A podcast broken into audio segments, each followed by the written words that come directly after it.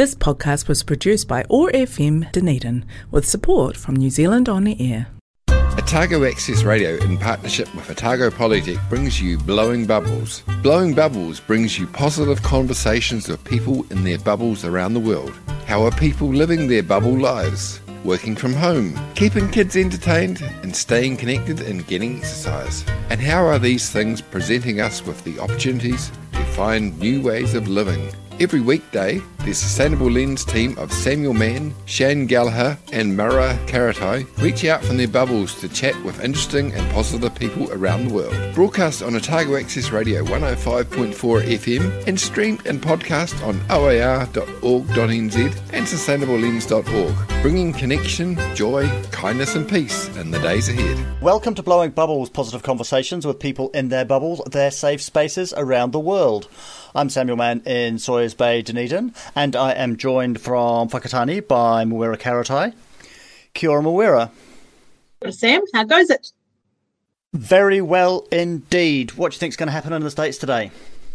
Uh, I think that Donald Trump will lose his election, but will the whole thing will be tied up in litigation until I don't know the end of our natural lives. what do you think will happen? I think something similar.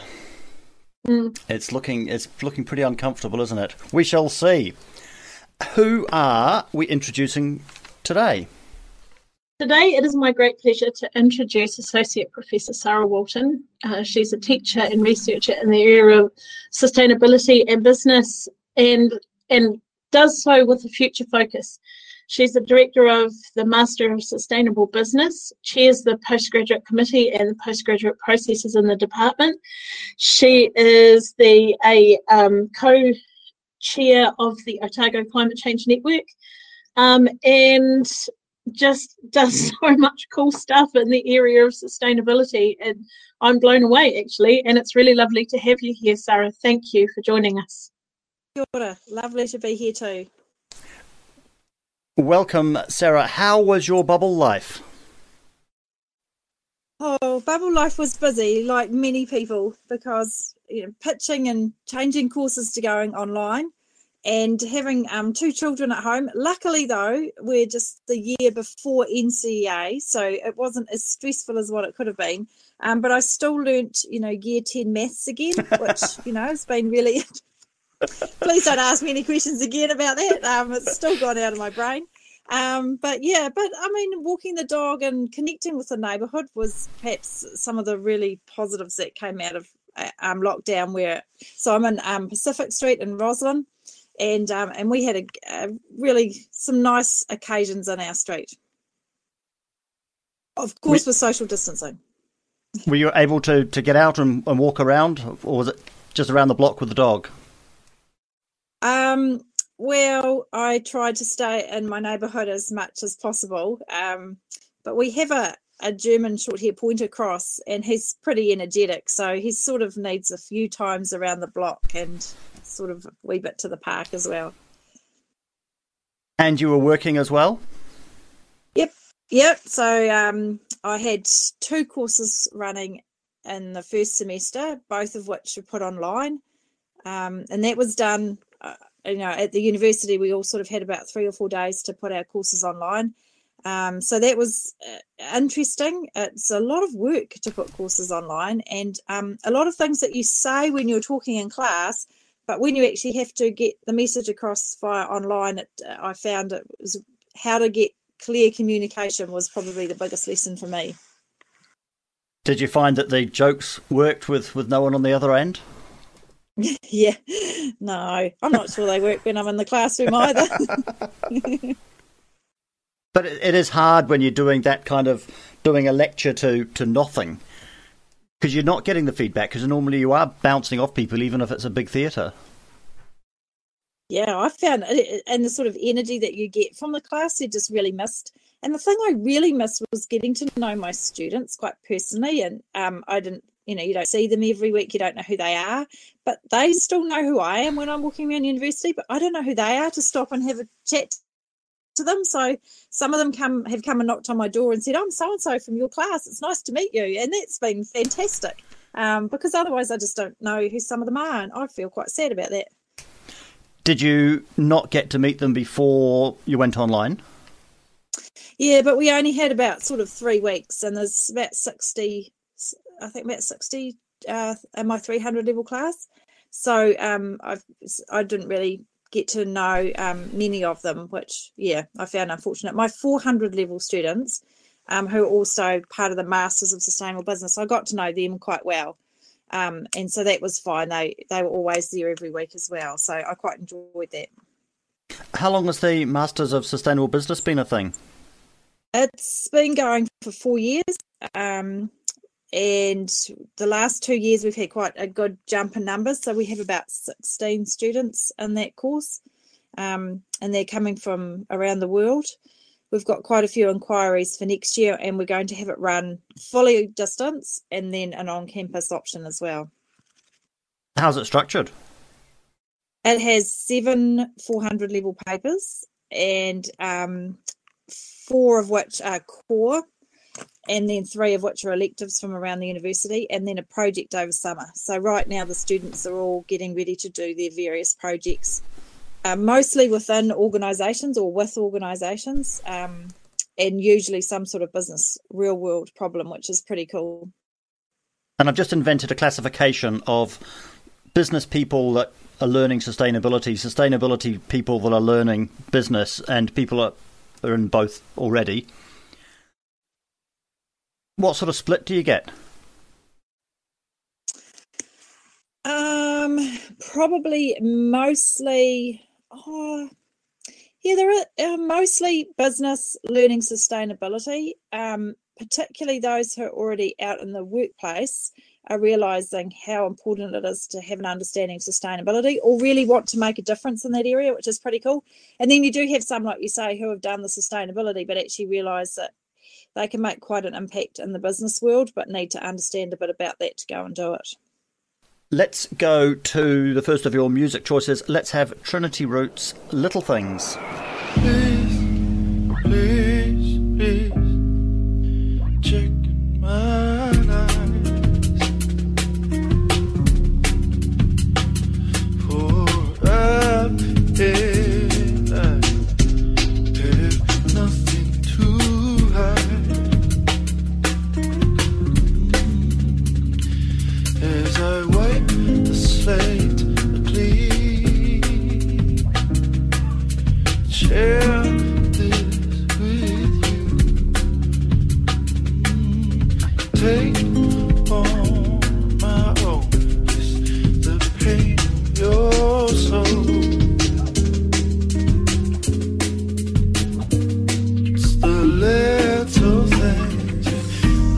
they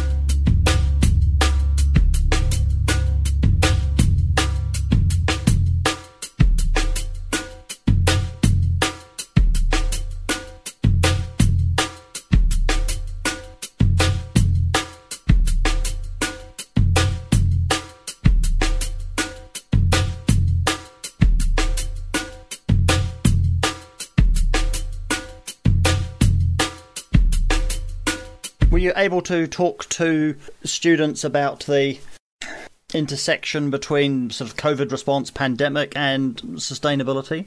Yeah, we did have um, quite a talk about that because I think um, have something big like COVID, it impacts on sustainability. It's interesting though, like last time with the GFC, it was quite a move away from sustainability and just this real survival mode. But we don't see that now with COVID. In fact, there might be a bit of that, but more we see the fact that it's given even more importance to understanding impacts, particularly of climate change, on um, business and society, um, because we've realised now with this impact from COVID what the impacts, which will be bigger from climate change, could actually result in. So we had quite a few conversations around that. Did the did, did COVID, the, the pandemic, and the shutdowns and so on, did that change what the the students were thinking about in terms of their, I don't know, if, if their, their, their business ideas? Hmm. I don't. I don't know if it changed it. Probably um, helped strengthen it. Um, th- the students had the, you know, some had that anxiety around it, particularly when we went into the second lockdown as to how their course was going to go and whether there was going to be any appetite for their project. Um, but I think the general ideas around sustainability, across, because the cohort's very passionate about the topic already, um, they didn't uh, seem to be too fazed by um, COVID, I would say, and you know still stuck to their core ideals around it. Do they have to, within the courses, uh, do they have to have sort of business um, or entrepreneurial ideas that they develop? Um, one of the courses that, and I've just taught it now, is on sustainable entrepreneurship. And in that course, I um I poached the um great Dunedin idea, was it the the um sort of competition they had recently, and the students um, had to see if they could develop a business based upon that. So we did um, try that. We also had a, a live case study in that course of Orokonui to look at a business that is being affected and impacted by the lack of international visitors, and to try and see what strategies and ideas they had to um, help them sort of in the near future. So we, um, COVID was sort of front and center of uh, that course in terms of thinking um, post COVID and, in two different types of um, organisations. What do you think is the role of a, a positive vision of the world? I, mean, I think we've had these sorts of discussions before that, that you, like me, don't spend a long time dwelling on the, the sustainability as a bad thing. This, this is an op- this is the sustainability is the is the way out of the problems. It's not the problem.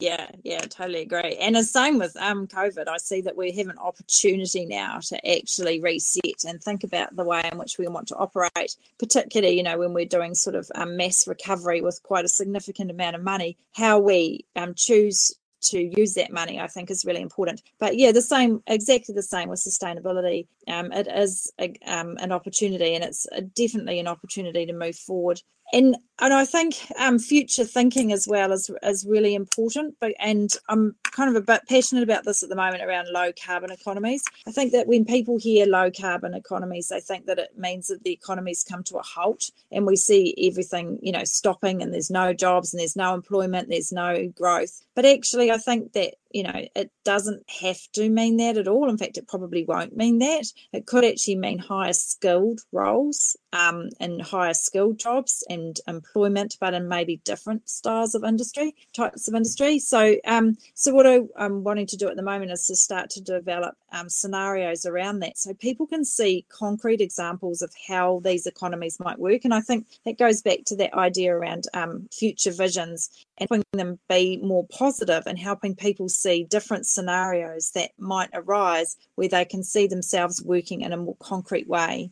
That's quite a different positioning of sustainability than the thou shall not, because that's what a lot of the stuff is that we do have to stop consuming so much. So there's there's a strong well we can't do that. You've got to stop doing that message. But it sounds like these these scenarios are about flipping that that story yeah i'd quite like to flip that story. And while i understand the um the you know the need to, to stop consuming i also think it's important to think about stop consuming in the way that we are currently consuming um, and actually you know get a lot smarter with how we consume what we consume and how we deal with the end result of that consumption i.e the waste Um, so yeah, I th- I think we've got to start flipping it and moving away um, from you know the thou shall not position in order to actually start shifting people's imaginations because that's what we need. Um, we need that imagination and people thinking about this future world and what they're going to be able to do in that future world. That's to me, hopefully going to make a lot more sense in terms of things like circular economies and those kind of things. They seem to make more sense in terms of our, our ecosystem and the current planet in which we operate on. So, how do you get these students to have that imagination? I mean, you and I know that most of the, the, the student projects that come through the student competitions like Audacious are, are pretty narrowly solving a problem that's right in front of them. They don't tend to have that, that, that, that vision to think of a bigger or contribution to a better world. Yeah, yeah, I know. I once remember speaking to a student about their um their idea for Audacious, and it was a um, procrastination app. And I said, you know, I'd never need one of those. And they looked at me like I'd arrived from another planet. and um, he's sort of like, yeah, I need more time, um, not a procrastination app. So it, it is quite difficult. Um, so I do a few things, and I think working through assessment is what I try to do, and particularly in my class. So having assessment that challenges, but also having assessment that I'm wanting to understand how students um, think and how they bring their thoughts together, and that there's no right answer, and they're starting to help develop their thoughts around some of the things they do. So they do like a carbon footprint, for example, and then they talk about that in relation to how they think about sustainability and what they might do. So it's you know, now I say to them, I don't really care what you think so much, but I care how you argue what you're saying and how you put your ideas together and where you're getting those ideas from and how and how you create your argument. And uh, and then the exam for my particularly my paper around business and um, sustainability is the scenario. So the students have to write a scenario in their exam, and it's this year it's like out to 2040. I give them a couple of, I think there's about three different ways they can tackle that scenario, and one of them is just a day in your life in 2040. And so, and the first thing I tell them to do is just go and watch YouTube videos for two hours because you need to just sit down and think about as many different ideas out there as possible and then start thinking about you know bringing those ideas together. And the second part of the exam is writing a justification for that scenario. So why is that they put all those different ideas together? So i get the best exams ever to mark because they are all different. They're all really interesting. Um, and uh, you know I, I spend a, a few days just reading how students feel the future is going to be for them. How many of them rely on a technological miracle. There's there's going to be some miracle fuel or just around the corner. We can carry on having the party we're having now, or are they past that?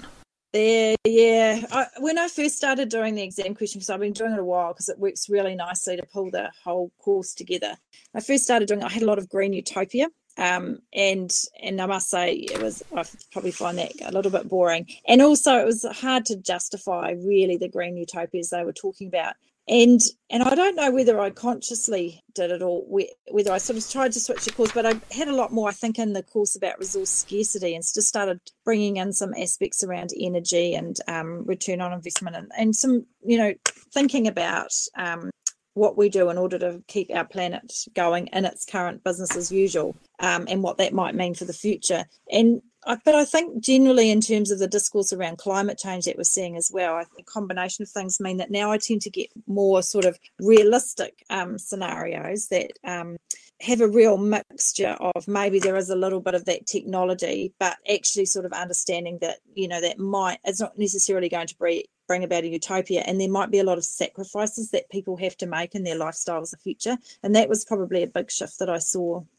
yeah, there's there's a lots of shades between the green utopia and the dystopia, and people aren't used to working in that space. Yeah, I think that the middle space is the more interesting space to start working in because it's really interesting to think everything's going to be fine. And then there's all the doomsdayers that, you know, say go and buy a good sleeping bag. Um, and, you know, and then in the middle, though, I think that's where we have we can have some more interesting conversations about what the future might hold.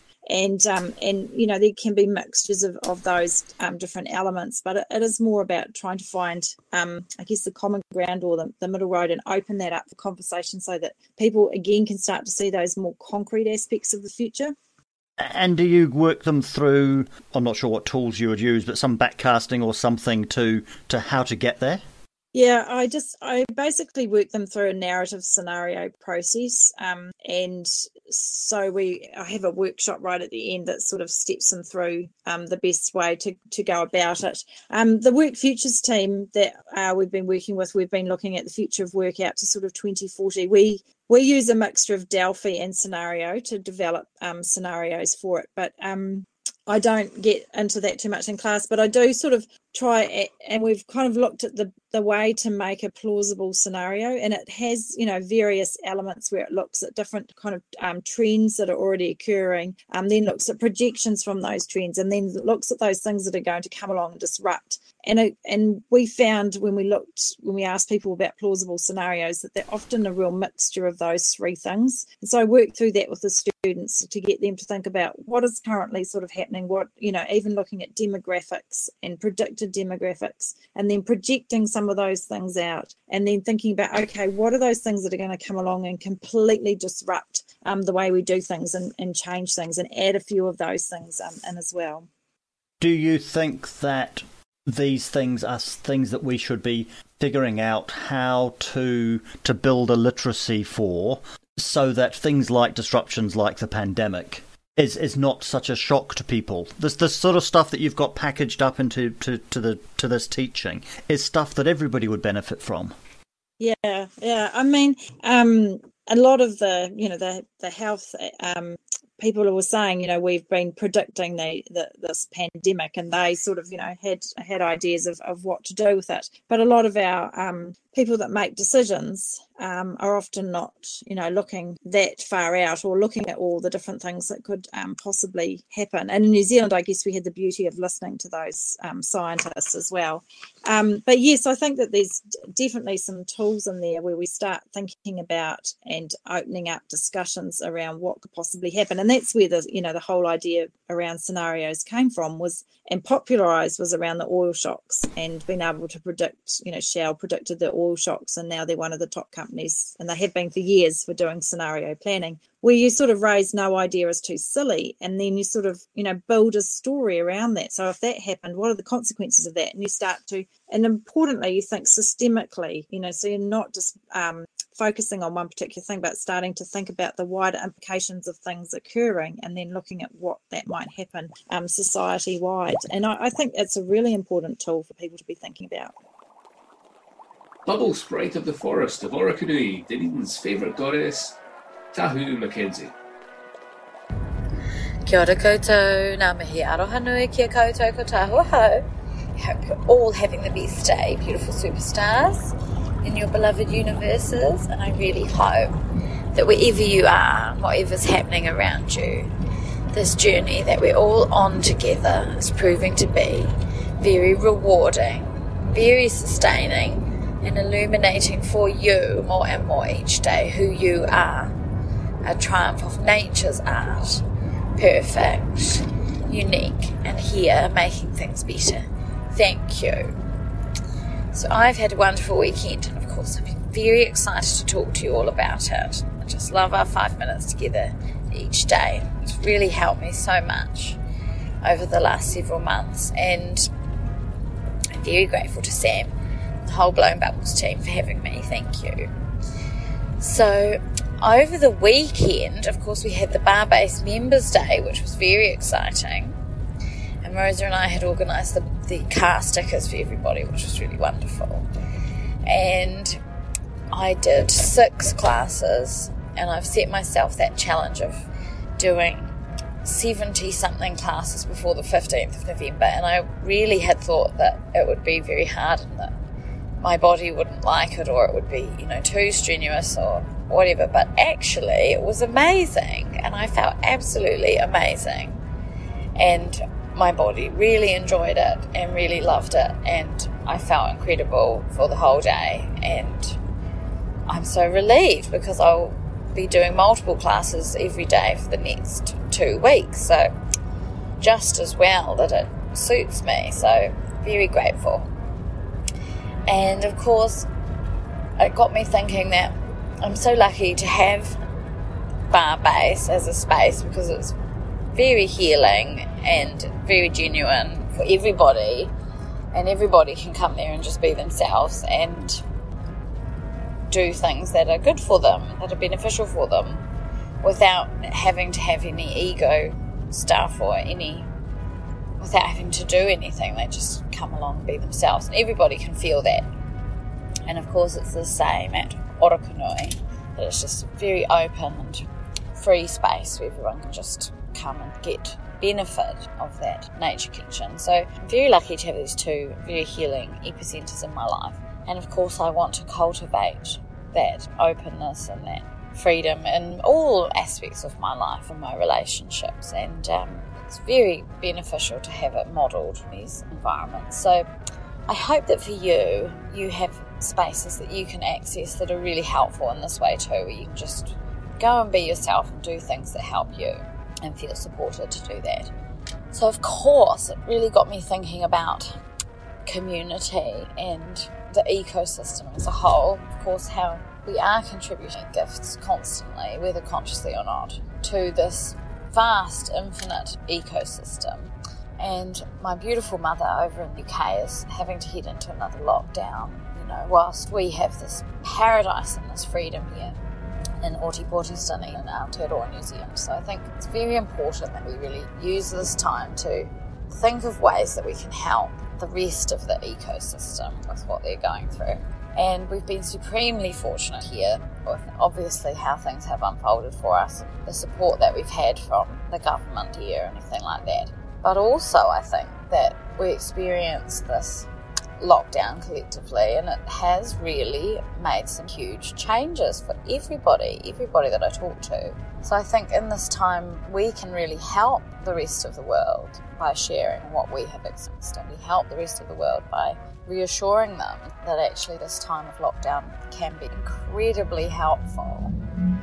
So I really hope that for you, if you have whānau around the rest of the world, you are able to connect with them at this time and reassure them and also that you are finding ways every day to celebrate with yourself. I also really hope that you're finding spaces around you, really enjoy being yourself, feeling all that love and support that is there. For you. And I look forward to talking to you tomorrow. Thanks so much. Ka kite. You're listening to Blowing Bubbles. We're talking with Sarah Walton. Sarah, we've seen lots of societal changes over the last few months. What do you think is going to stick? And perhaps more importantly, what do you hope will stick? In my bubble, so I'm not necessarily going to talk too societal, but what we've what I've found in our bubble in our neighbourhood is that people have got to know one another again. Um, we've got to know our neighbourhood, and um, and I think that's really cool. And if one thing could stick, it was that we're kind to one another, and that we look out for one another, and that what we've done as a country here in terms of join together and have that more collective um, aspect, I think is quite phenomenal. And it seems to be quite unique. There's only been a few places globally that have really taken that more collective culture where we've been kind to one another and looked out for one another. And I'd really like to see us continue to stick to those kind of ideals. Um, so that has gone, you know, from my neighbourhood out to the whole of the country. Um, and definitely we've seen that coming from our, you know, Prime Minister leadership down. So I'd, I'd love to see that stick. Why do you think it worked here? Not the collective culture, certainly the messaging around that, the team of five million certainly rang a bell. That combined with the, the be kind, those two messages together seem to have, have worked for us as a country.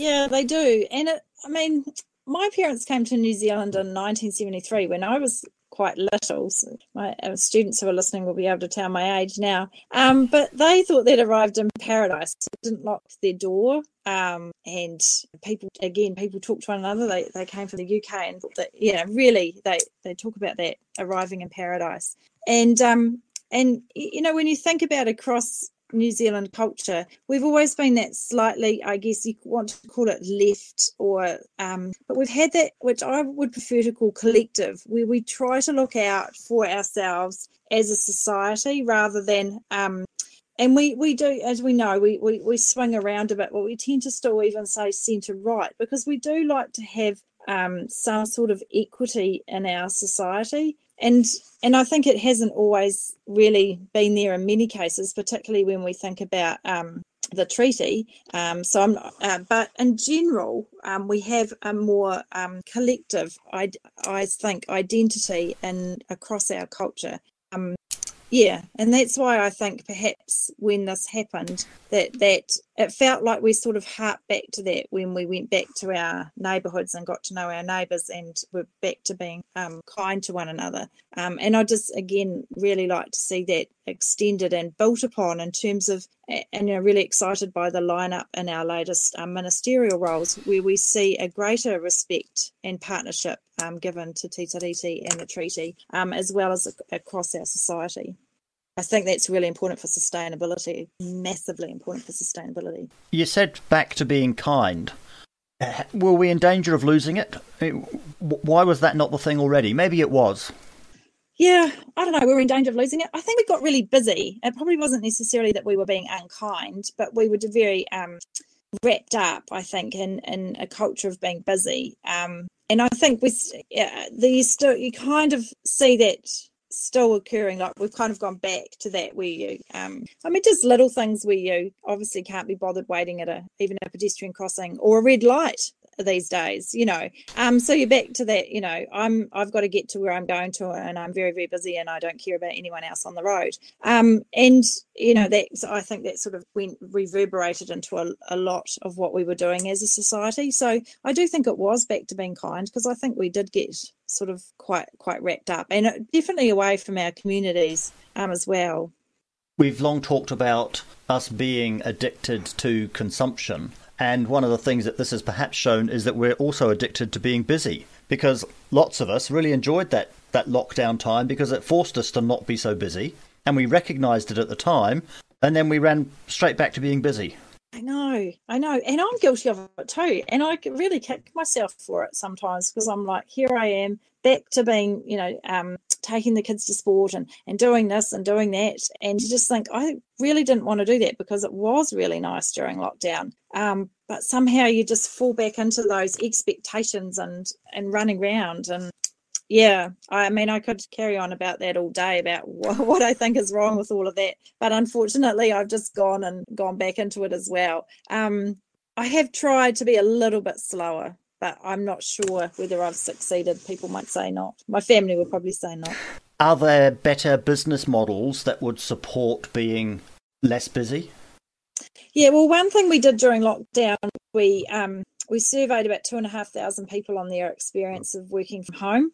And one of the things which we're quite keen, again, this is the Work Futures team on arguing, is around an outcome focused model, which is probably not necessarily a business model, but a way to think about how work is done in an organization. And so rather than focusing on the time that people spend sitting in an office or where they're doing their work, actually focus on the outputs or the outcomes of that work and just open up conversations then about flexibility and what actually works for people. It doesn't work for everybody to work at home, but it does work for some people, maybe one day a week, to be able to have that flexibility to work from home and again be able to take that sort of um, take stock during that day, um, hang out in the trackies like we all did, and um, but still be productive, which uh, but be productive in a different way that you've also managed to do a few things around the house in your breaks rather than um, as you know whatever you you might talk by the water cooler or whatever. So um so yeah i think that there are different ways we can think about organizing our work that works for people. Um and it's not a one size fits all either. So it's not that everybody should be working from home all the time because that doesn't necessarily work either. But we need to open up conversations around flexibility. What lessons do you think we can take from the pandemic, the pandemic response, for those intergenerational, larger scale, perhaps questions, things like climate change, uh, social inequity? Um, well, we we all adapted very very quickly to a whole new regime. You know, what was it? Three or four days we had to sort of turn around and, and get ready for level four lockdown if we can adapt that quickly to a pandemic, we can start adapting much more quickly to climate change, and we really do need to. We only have nine years to really start to curb some of the key big emissions um, to keep us under two degrees. Um, and even that it seems like we're you know losing track of that. So in my mind i just feel like we can we can do it but we just have to have that will to be able to do it the, and um yeah but we have the need we just don't quite have the will to do the same. So i just think we can adapt and we can do things um but yeah we we have to have that will behind us to be able to shift. But definitely the emergency and the need is is there it's an emergency, but it doesn't start next Tuesday. Yeah, and that's part of the problem is this is a really long term, a large scale, complex, wicked problem as they call it, and so it can seem all too big, which gets me back to why these scenarios are so important because it helps to bring things down to the level that people can start to see what the world might look like um, and how things might be able to change. Um, otherwise, things do stay too big. And the other thing that I do also get really annoyed about is that it always comes down to the individual level.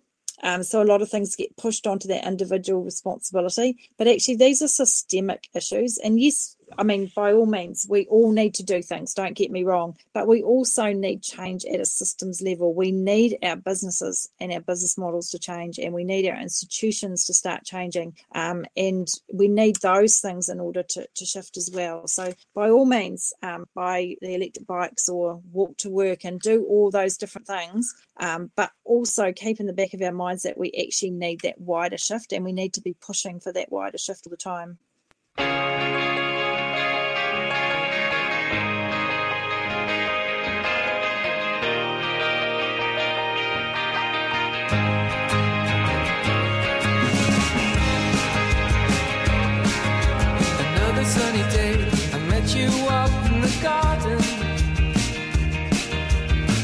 Digging plants, I thought you beg your pardon.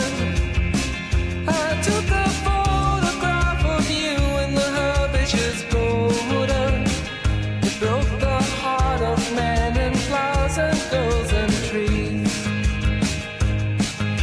Another rainy day, we're trapped inside with the train set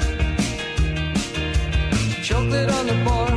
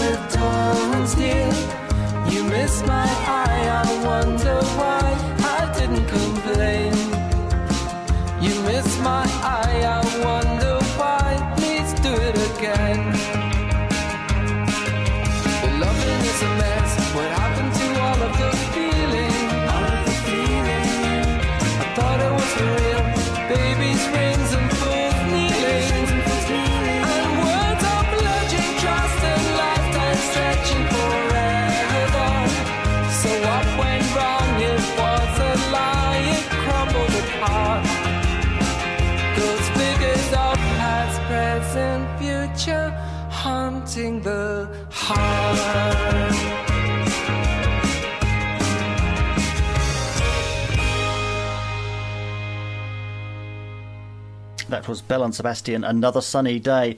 I have some questions to end the show with. What is the biggest success you've had in the last couple of years?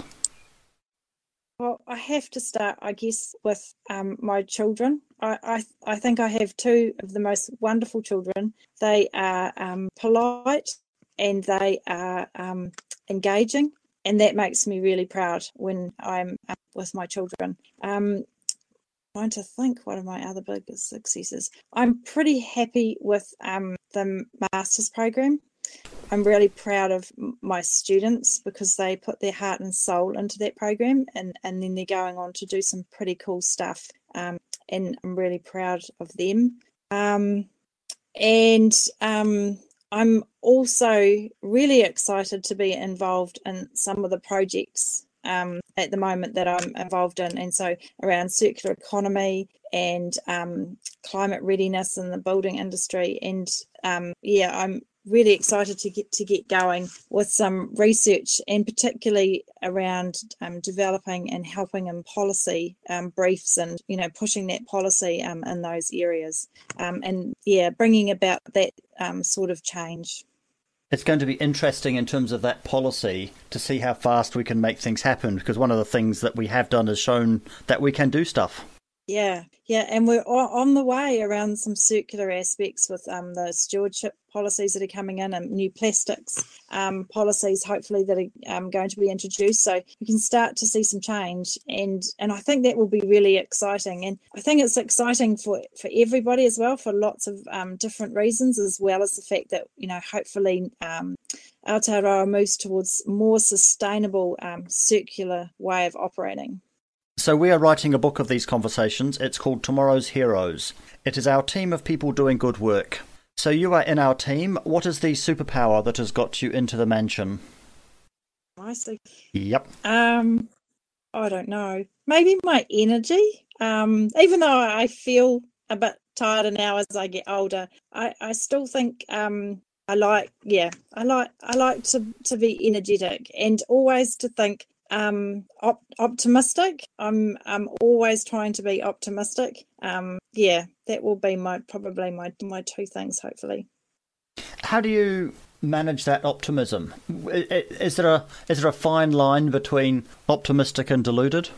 Absolutely. And you probably could say I'm deluded as well. But I just find that if I'm going to get, if, if I have to stay into, you know, um, in a pessimistic way, I just have to try and turn it around. Otherwise, it's too hard to do to stand in front of people and and talk about these things unless I'm going to you know try and think that there's going to be some optimistic slant to it and and yeah um sometimes I do think I'm deluded. Like I did, I know recently I wrote a column in the ODT and I, I was talking about um, trying to be kind actually to supply chains and use the example of Ocho, to which someone came back and said, um, Ocho is way, you know, way too expensive. And then I thought, yeah, I did come across as a bit of a deluded academic as well. Um, but the point was that actually we're probably not paying price for chocolate that we should be. Um, but yeah, so yeah, no, definitely a fine line there.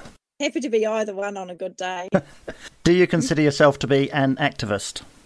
I'm not sure I am really. I've actually I thought about this. This has come up numerous times. I um I think I'm um too much of an academic in some ways. Like I will I do see both sides of the story. I think I'm more of a pragmatist actually over the years. I think um I prefer to um work in a more pragmatic way. Um and and think about um, solutions um, problems and even if it might not be the most ideal solution if it works towards a, a company being more sustainable and they keep going with that then i'd prefer to do something like that than to fight um, them t you know to be in a pos- in this position you know straight away so definitely probably more prag- pragmatic What motivates you? What gets you out of bed in the morning?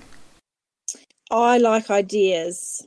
I love playing with ideas. Um, and so my job suits me down to the ground because I can play with ideas. Um, so while I have that um, pragmatic aspect, I actually also really enjoy playing with different theories and um, thinking about things in different ways. And what is the biggest challenge you're looking forward to in the next year or so? Um, uh, what's my biggest challenge I'm looking forward to in the next year or so? Um, yeah, I guess it, it would be um, for me personally, um, as I guess putting my thoughts, my my informed thinking based upon research out a bit more. So I've been trying this year to do more opinion pieces and um, more media. Um, and it's not that I, you know, think I should be saying something about everything, but sometimes when I've done some research in the area, um, I think it's important to add that to the debate out there around these issues. So I guess that's probably going to be my challenge is, is um, continuing to, to try and do that and to make sure that I stay relevant in that and provide information for people to be able to think about things in different ways too. And lastly, do you have any advice for our listeners? Um, I guess my advice would be built upon what I've been talking about would be to, to do that. Try and and stay um, positive in a world that sometimes doesn't seem like there's ma- many positive aspects in it. Um, but I I personally think that there are, and I think that there are going to be many challenges. But try to see those as opportunities to do things differently, and particularly to do things better than we have been doing. You know, for the last fifty or so years. Um, and so take it as an exciting time um, because it's very easy to not see it that way. But if we see it that way, then we grab that opportunity and create, um, and we, you know, use this reset to um, to create better ways of um, maintaining quality quality of life and a more equitable quality of life across our country. Thank you very much for that, Moira. It's um, I'm as sitting here thinking about what you've been talking about, and I think of um, this this generation of young people we've, we've got coming through who are spend a lot of time in front of screens, the impact of that on their development of their imagination and therefore their critical thinking ability. And what you do is more important now, I think, than than has than it's ever been. And the the work that you're doing in in helping people to vision um, other options for our futures to that that's where the solution lies to the problems that we have in our community. So what you do matters so much and thank you for doing it. Thank you. Thank you for that. Thank you very much for joining us. Thank you for having me.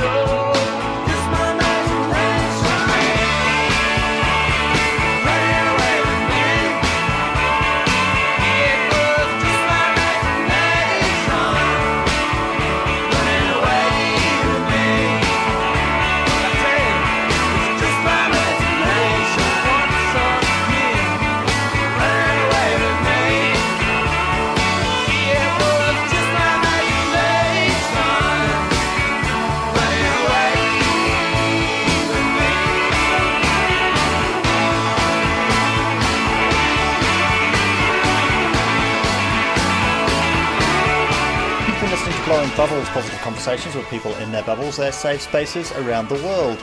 Brought to you by the Sustainable Lens team, which is brought to you by Otago Polytechnic. We broadcast on Otago Access Radio every weekday afternoon at 3 and streamed and podcast on oar.org.nz. You can find us on Facebook and subscribe wherever you get your podcasts. We had a contribution today from Tahu Mackenzie. This is obviously the Rolling Stones, Just My Imagination. I'm Samuel Mann in Sawyers Bay, Dunedin, with Mawera Karetai in Whakatane, and in Roslyn, Dunedin, Sarah Walton. We hope you enjoyed the show.